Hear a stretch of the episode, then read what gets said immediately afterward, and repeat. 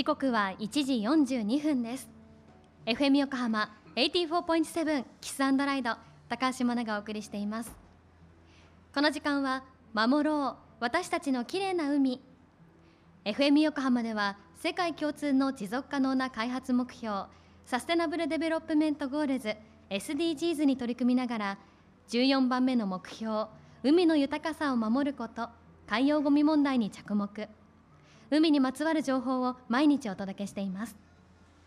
今週は先月 NPO 法人湘南ビジョン研究所と FM 横浜が行った逗子市立逗子小学校での海ごみ出張授業の様子をお届けします。今回参加してくれたのは小学5年生のみんな。講師は NPO 法人湘南ビジョン研究所理事長片山清弘さんです。早速出張授業の様子を聞いてみましょう。小学校5年生の皆さん、こんにちは。はい、ありがとうございます。今日はね、みんなに会えるのをとっても楽しみにしていました。僕は NPO 法人湘南ビジョン研究所の片山と申します。ブルーフラッグって聞いたことある人？おー、すごい、さすが。前の年にもあったそう、去年からね、逗子海岸に上がってる。今日はね、この海の環境問題とブルーフラッグについてお話をしたいと思います。僕たちはね、ブルーフラッグを、海をきれいにしてこのブルーフラッグのビーチを増やす活動をしています。なんでね、この活動を始めたかっていうと、海が大好きだから。ここから5分ぐらいのところに僕はね、生まれ育って、本当皆さんと同じぐらいの小学校からいつも海で遊んでました。で、高校1年生からサーフィンを始めて、学校にね、行く前朝4時から起きてね、サーフィンしてから学校行って、社会人になってもね、1年間で300日以上ね、ずっと海に入ってた。自分がね、サーフィンをいつもしてるでしょ。そうすると海岸にゴミが落ちてるのが気になり始めて、で、拾うようになったの、高校生から。毎日毎日海に行くから、海がね、自分の庭みたいなんでね、家の。だから、俺の庭にゴミを落とすなってね、すごく思って拾うようになったので、毎日毎日ね、サーフィンしながらゴミを拾っていくんだけど、これがね、大変なんだよね、ゴミ拾いって。でね、実は僕ね、20年間ゴミ拾いをずっとしてました。で、今日は僕が今まで勉強してきた海のゴミ問題についてクイズを3つ出します。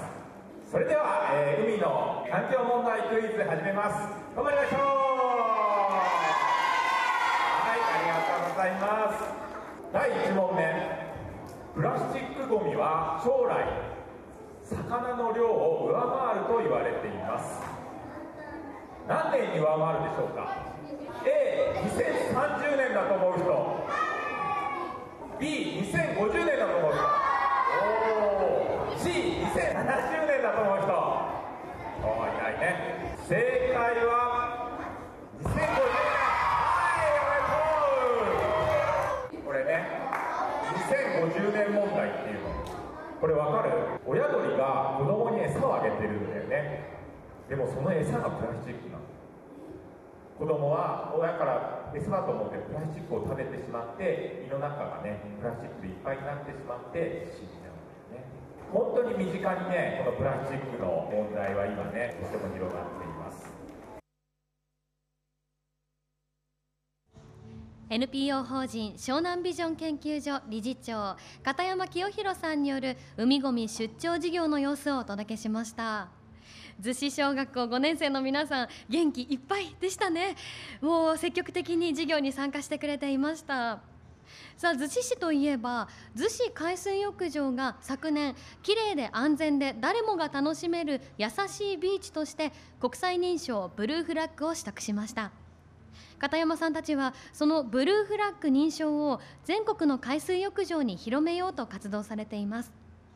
この認証を取得するには水質検査をはじめ厳しい項目をクリアする必要がありますが、現在日本全国には10カ所の認証ビーチがあります。さらに逗子市にはアジア初となるブルーフラッグ認証を昨年取得したマリーナリビエラ逗子マリーナもあります。子どもたちは片山さんの授業の後、どうしたら海ごみを減らすことができるのか、グループに分かれて考えてくれました。その様子はまた明日お届けします。 FM 横浜特設サイト海を守ろうでもその様子をご紹介しています。ぜひ覗いてみてください。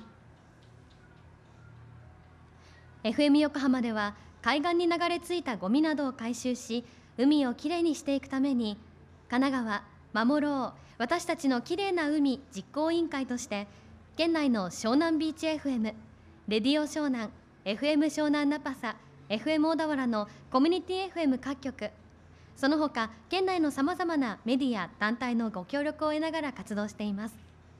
また日本財団の海と日本プロジェクトの推進パートナーでもあります。 FM 横浜守ろう私たちのきれいな海チェンジフォーザブルー、明日もお楽しみに。